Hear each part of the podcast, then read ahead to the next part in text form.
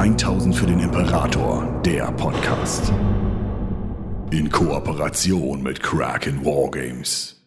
Hallo und herzlich willkommen bei 1000 für den Imperator. Mein Name ist Stefan und heute probiere ich mich an einem Why is it cool? Der Adeptus Custodes oder eigentlich auch die Legio Custodes, je nachdem, wie man möchte. Die Frage, warum die goldenen Krieger des Imperators selbst, die seine Leibgarde darstellen und fleischgewordene Halbgötter auf den Schlachtfeldern des 41. Jahrtausends cool sind, beantwortet sich eigentlich fast von selbst. Ähm, Auramidpanzer, unfassbare Helden und die Spitze der menschlichen Genschmiedeentwicklung sind alles Dinge, die sie aus meiner Sicht unfassbar spannend als Figuren machen. Aber das ist natürlich nicht worum es mir geht, sondern ich würde gerne einen genaueren Blick darauf werfen, welche ja, Zerrissenheiten eigentlich in ihnen liegen, welche Probleme und Notwendigkeiten ihre Story gerade bedingen und wohin sie der aktuelle Story Arc eigentlich führt, aber selbstverständlich auch, woher sie kommen und was in der Horus Heresy eigentlich passiert, dass sie bis an diesen Punkt führt. Um es ganz, ganz knapp zusammenzufassen, die der Adeptus Custodes ist die Leibwache des Imperators. Sie wurden bereits geschaffen, während der Imperator noch auf Terra lebte und sie bestehen, zumindest ist das eine der Theorien und in den Büchern wird es auch immer so dargestellt, aus den ähm, Erben von großen und bedeutenden terranischen Adelshäusern oder Kriegsfürsten. Sie werden in jüngsten Jahren, quasi als Babys noch, von ihren Eltern ähm, genommen und werden in die Leibwache des Imperators integriert. Die Legio Custodes, wie sie entsteht, basiert auf der genetischen Meisterschaft des Imperators selbst. Es wird auch in mehreren Büchern betont, dass der Imperator niemanden, weder die Genschmiede von Luna noch Amar Astarte, an das Geheimnis der Custodes lässt und dass sie vor den Primarchen noch erschaffen werden. Damit ist vor allem eine Sache klar, die für meine Betrachtungsweise der Adeptus Custodes sehr, sehr wichtig ist. Für die Primarchen und die Space Marines musste der Imperator mit den Mächten des Chaos zumindest irgendeine Form von Bündnis oder Betrug eingehen und hat sich der Mächte des Chaos bedient, um sie erschaffen zu können. Für, Adeptus, für den Adeptus Custodes gilt das nicht. Das Gegenteil ist der Fall. Er hat sie rein aus sich selbst, seinem eigenen genetischen Code und dem maximal Möglichen, was er erreichen kann, erschaffen. Damit sind die Krieger des Adeptus Custodes, die übrigens alle Männer sind, ähm, die Spitze der Entwicklung dessen, was die Menschheit auf diesem Gebiet erreichen kann. Eine sehr, sehr spannende, ein sehr, sehr spannendes Pairing findet hier statt mit den sogenannten Sisters of Silence, die alle Frauen gegen die Mächte des Warp vollständig rein und unverdorben sind und offensichtlich war es zumindest vom Imperator so angedacht, dass die Krieger des Adeptus Custodes an der Seite der ähm, Krieger, Kriegerinnen der Sisters of Silence kämpfen. Das bedeutet, auch wenn sie an sich perfekt erschaffen worden sind, benötigen sie offensichtlich in den Sisters of Silence eine Form von Konterpart, um dann für den Imperator zu eben dieser maximalen Nutzbarkeit zu kommen und ihre maximale Nutzbarkeit für die Menschheit als solche auf den Schlachtfeldern des 41. Jahrtausends zu entfalten und dann zu den Talents of the Emperor zu werden neben der Tatsache, dass sie die letzte, ja, wenn man so will, ähm, das letzte Projekt des Imperators sind, das ohne die Einwirkung des Chaos entstanden ist und für das er keinen Pakt mit dem Teufel eingehen musste, ist an den Custodes auch ganz, ganz spannend, dass sie ihm massiv geholfen haben, nicht erst als der große Kreuzzug begann, nicht als Terra schon halb erobert war, sondern sie waren quasi ab dem Moment an seiner Seite, als es galt, Terra zu erobern. Der Moment, an dem der Imperator ins Licht trat, war auch der Moment, an dem er bereits mit diesen Halbgöttern an seiner Seite begann, seinen großen Plan umzusetzen. Das bedeutet für ihn, den Imperator, sind die Krieger der Legio Custodes ein wesentlich fundamentalerer Teil des Plans, als es die Thunder Warriors oder eben auch die Krieger der Legio Astartes sind. Es wird auch in keinem der Bücher, die man, äh, die bisher veröffentlicht worden sind, jemals angedeutet, dass der Imperator vorhatte, die Legio Custodes loszuwerden oder in irgendeiner Art und Weise Verrat an ihnen zu begehen. In der Tat sind sie die einzigen Personen, die der Imperator massiv ins Vertrauen zieht. Natürlich neben Mercador, keine Frage, aber die Person, die er letztlich zur Ausführung all seiner zentralen Pläne benötigt, ist Konstantin Valdor und mit Konstantin Valdor auch die Legio Custodes.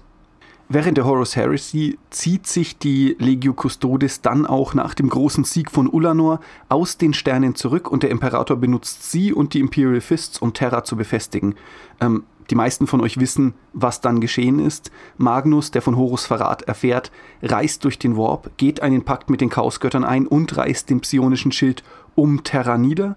Und in dem Moment, in dem das passiert und der goldene Thron quasi aufgestoßen wird oder die Portale um den goldenen Thron aufgestoßen werden und das äh, Netz der tausend Tore plötzlich, das der Imperator eben versucht hat, ganz, ganz vorsichtig wieder aufzubauen und es zu nutzen, um die Menschheit vom Warp unabhängig zu machen, ähm, sich plötzlich mit Tausenden und Abertausenden von Dämonen füllt, das ist der Moment, in dem der Imperator in einer völligen Verzweiflungsgeste die nobelsten und edelsten Krieger der Menschheit als Gegenmaßnahme in das Netz der tausend Tore wirft. Er entsendet seine Leibgarde, die sogenannten 10.000, wie auch ein Beiname der Legio Custodes zu diesem Zeitpunkt ist, zusammen mit den Sisters of Silence in das Webway und sagt, in Ordnung, jetzt hilft's nichts mehr, jetzt müssen wir ran, halte das Webway um jeden Preis, wir müssen irgendwie versuchen, diese Situation unter Kontrolle zu kriegen. Und letztlich ist das auch der Moment, wo die Legio Custodes ihre schrecklichsten Verluste erleidet. Das ist einmal ähm, sozusagen ganz, ganz knapp die Geschichte der Legio Custodes während der Horus Heresy, soweit wir sie hier zusammenfassen müssen. Er lässt nur ganz, ganz wenige der Krieger der Legio außerhalb des Netzwerks der Tausend Tore, darunter aber vor allem und ganz zentral Konstantin Valdor.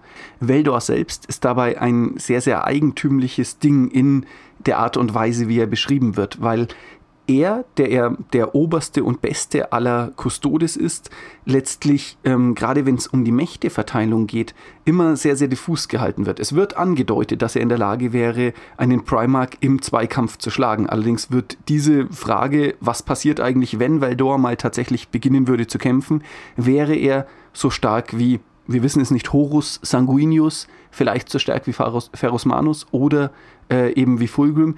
Wie, es wird niemals genau geklärt, aber es wird immer so ein bisschen angedeutet, Konstantin Veldor wäre in der Lage, sogar mit einem Primark oder auf jeden Fall und fast schon beiläufig mit einem größeren Dämon äh, der Chaosgötter äh, in einem Zweikampf in direkter Folge fertig zu werden. Was natürlich dann passiert, ist soweit ebenfalls Geschichte. Der Imperator betritt nach einer längeren Belagerung Terras die Vengeful Spirit, stellt Horus zum Kampf und wird tödlich verwundet. Und dann wird der sogenannte, die Legio Custodes in den sogenannten Adeptus Custodes umgewandelt und diese unterwerfen sich nicht der vom Imperium eingerichteten neuen zivilen ja, Administration, sondern sie sagen, unsere Aufgabe ist es nur, den goldenen Thron und den Imperator selbst zu schützen. Wir werden ab jetzt keine Hilferufe des, ähm, Imper des imperialen Senats mehr beantworten. Und wir werden auch nicht mit diesem zusammen Krieg führen oder ihnen in irgendeiner Art und Weise helfen, obwohl es durchaus so ist, dass ähm, der höchste Adeptus, das höchste Mitglied des Adeptus Custodes, traditionell einen Sitz im imperialen Senat hat, um eben den Willen des Imperators dort manifestiert werden zu lassen, ist es letztlich so, dass sie faktisch für 10.000 Jahre aus der Geschichte der Menschheit verschwinden. Das soll nicht heißen, dass sie in dieser Zeit untätig sind, überhaupt nicht, sondern sie legen ihren Fokus eben vollständig darauf herauszufinden, welche Bedrohungen existieren da draußen für den Imperator und wie schalten wir sie präventiv aus. Es gibt einzelne tatsächliche bekannte Berichte, dass Mitglieder des Adeptus Custodes Terra verlassen, um den Imperator zu beschützen. Aber wirklich in die Geschichte der Menschheit treten sie eben erst wieder ein, nachdem Robute Gilliman wieder aus seinem Koma erwacht und von McCrack nach Terra reist und den Mantel des Regenten übernimmt. Ansonsten, wie gesagt, es sind einzelne Kleinigkeiten dabei. Während der Tyrannei von Goch Wendire überzeugt ein Mitglied des Adeptus Custodes die Sisters of Battle davon, sich gegen Goch Wendire zu wenden und dass es der Wille des Imperators ist, dass er fällt. Solche Dinge. Aber grundsätzlich haben wir erst einmal 10.000 Jahre lang Ruhe wenn es um die Adeptus Custodes geht, im, ja, wenn man so will, großen Blick auf die Gesamtsituation. Jetzt aber, in der aktuellen Situation, reist der Adeptus Custodes wieder zu den Sternen.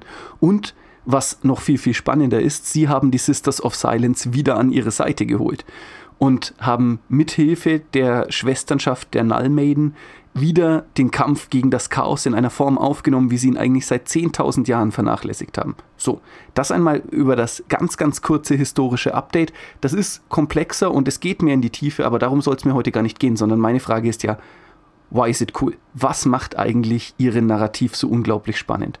Da ist einmal, dass es einen unfassbaren Bruch zwischen der Legio Custodes, wie sie eigentlich aufbricht, um den Willen des Imperators zu erfüllen, und dem Adeptus Custodes, wie er heute ist, gibt. Und dieser Bruch wird durch keine zwei anderen Figuren so sehr auch visualisiert, wie durch Konstantin Veldor auf der einen und Trajan Valoris auf der anderen Seite.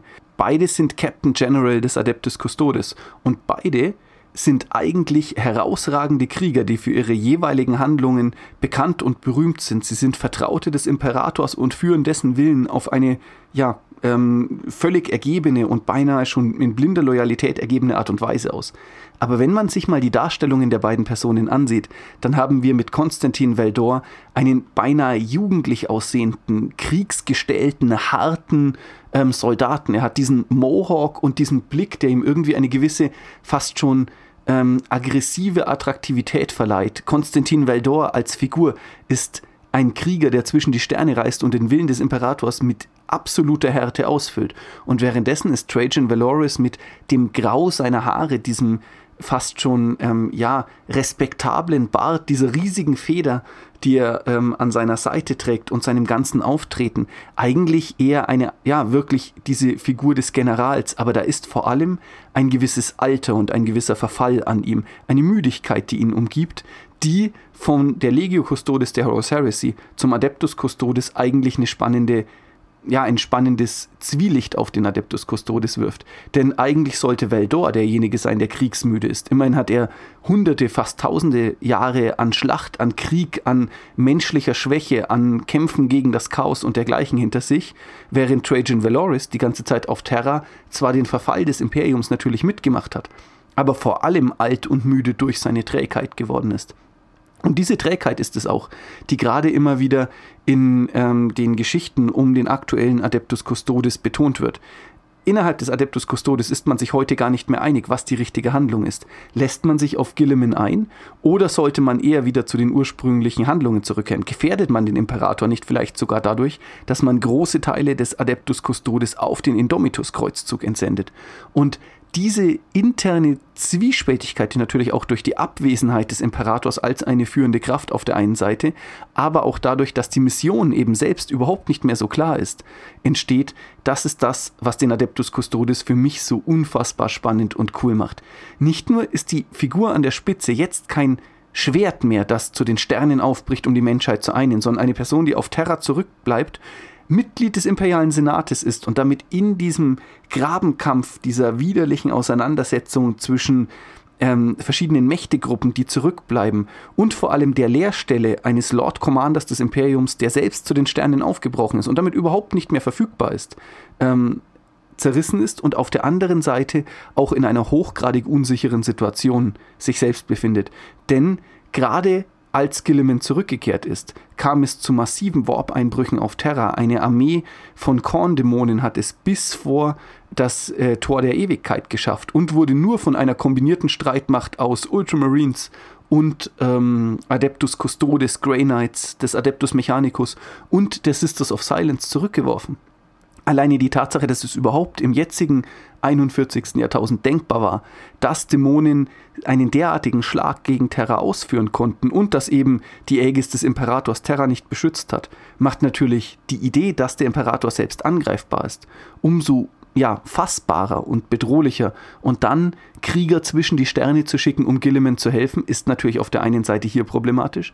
Auf der anderen liegt aber im Adeptus Custodes und das gerade eben nach der Horus Heresy ein fundamentales Misstrauen gegen die Primarchen und die Space Marines als solche.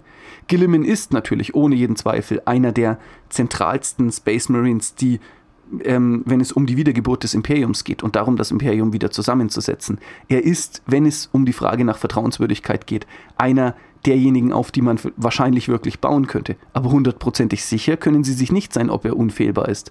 Und letztlich wurde Gilliman von Fulgrim nicht nur tödlich verwundet, sondern weist seitdem natürlich auch einige Charakterzüge auf, die in ganz, ganz diffuse Richtungen gehen. Gilliman hat den Adeptus Custodes, wenn, als es um die Erschaffung der Primaris ging, massiv getäuscht und hat dieses Geheimnis auch vor ihnen geheim gehalten. Er hat sich mit so Gestalten wie Belisarius Call eingelassen, deren Loyalität hochgradig fragwürdig ist und unterhält ähm, Verbindungen und Kontakte zu der Emissarin Ineaz mit Ivrain. Und all diese Dinge, wenn man die quasi aufsummiert, machen, dass der Adeptus Custodes sich nicht sicher sein kann, auf wessen Seite Gilliman eigentlich steht. Wahrscheinlich auf der des Imperiums, aber auch auf der des Imperators. Das muss eben an der Stelle unklar sein. Und genau diese Situation macht, dass plötzlich diese Halbgötter in Gold, die die ganze Zeit von einer so klaren Mission angetrieben waren, jetzt plötzlich eigentlich in ihrem Handeln ja schon fast zum einen von externen Bereichen in Frage gestellt werden. Da ist dieser Vorwurf, der von den normalen Menschen des Imperiums, gerade von den Senatoren, auch immer wieder erhoben wird. Wo wart ihr die letzten 10.000 Jahre, als wir alle vor die Hunde gegangen sind? Wie könnt ihr eigentlich damit leben, dass ihr euch im imperialen Palast eingeschlossen habt und gesagt habt, wir sind nicht für euch relevant? Und jetzt kommt ihr plötzlich und wollt, dass wir euch mit offenen Armen empfangen, dass wir euch vertrauen. Das geht einfach gerade nicht. Auf der anderen Seite ist da aber natürlich auch die Idee, dass wenn der Adeptus Custodes wieder hinausgeht in diese Welt, sie sich unweigerlich mit der Unreinheit des 41. Jahrtausends besudeln werden. Diese seelische Reinheit, diese klare Entscheidung, wir stehen innerhalb des imperialen Palastes in strahlendes Gold gehüllt und wir können keinen Fehler machen, weil wir lassen uns auf den Schmutz, der da draußen ist, gar nicht ein. Das ist jetzt nicht mehr möglich. Und gerade wenn man mal so ein bisschen in Richtung die Jagd nach Fabius Bile schaut, finde ich es unglaublich spannend, dass man gerade ihn als Gegner für den Adeptus Custodes und die Death Guard, die ja beide für seelische Schwäche und für eine Form von Verpestung und von Verfall stehen, aber auch für eine Art von widerlichem Verhalten, das, ähm, wenn man es jetzt als Spiegelbild für den Adeptus Custodes sieht, natürlich unglaublich spannend ist.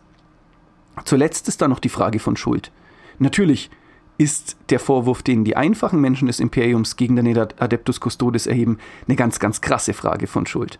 Aber noch viel krasser wird diese Schuld manifest, wenn wir in Richtung der Sisters of Silence schauen. Denn diese wurden nach der Horus Heresy von den Mitgliedern des Adeptus Custodes einfach den Wölfen zum Fraß vorgeworfen. Die Sisters of Silence, die ohne den Schutz des Adeptus Custodes und des Imperators vertrieben wurden in die Sterne zerstreut und teilweise als Hexen gejagt und verbrannt, die an den Rand der Gesellschaft gestoßen worden sind und aufs widerlichste vom Imperium behandelt worden sind, waren die engsten Verbündeten des Adeptus Custodes. Und da ist natürlich jetzt, wo sie wieder Seite an Seite kämpfen, eine ganz, ganz krasse Form von Schuldigkeit da. Diese Frage, warum habt ihr uns alleine gelassen, die das einfache Imperium natürlich an den Adeptus Custodes stellt, wird in den Sisters of Silence nochmal ganz, ganz viel mehr manifest. Denn der Adeptus Custodes braucht diese mittlerweile im Überlebenskampf erfahrenen Kriegerinnen der Sisters of Silence jetzt mehr denn jemals zuvor. Denn sie waren da draußen für 10.000 Jahre im Kampf gegen das Chaos und den Überlebenskampf geschult. Und jetzt, wo der Adeptus Custodes wieder hinaustritt, brauchen sie deren Erfahrung, deren Erfahrungswerte und auch deren Wissen um den Feind. Aber Dafür müssen sie sich eben der Frage nach der Schuld, die sie auf sich geladen haben, in einer Art und Weise stellen, wie es mit Sicherheit hochgradig unangenehm ist. Und damit wird diese eigentlich perfekte Armee aus in Gold gekleidete und in Auramid gekleidete Halbgötter, die eben jetzt eigentlich sozusagen die Erlösung des Imperiums sein könnten und die alleine in der Lage sind, das Schicksal ganzer Welten zu entscheiden, plötzlich zu einer ganz, ganz krass seltsamen, ja, Frage nach Moral, nach Gerechtigkeit und vor allem auch nach der Berechtigung, überhaupt jetzt wieder zu handeln und nach der Frage, ob sie überhaupt in der Lage sind, eine richtige Entscheidung zu treffen oder ob sie letztlich ihre Version der Menschheit vollständig durch ihre Untätigkeit verspielt haben.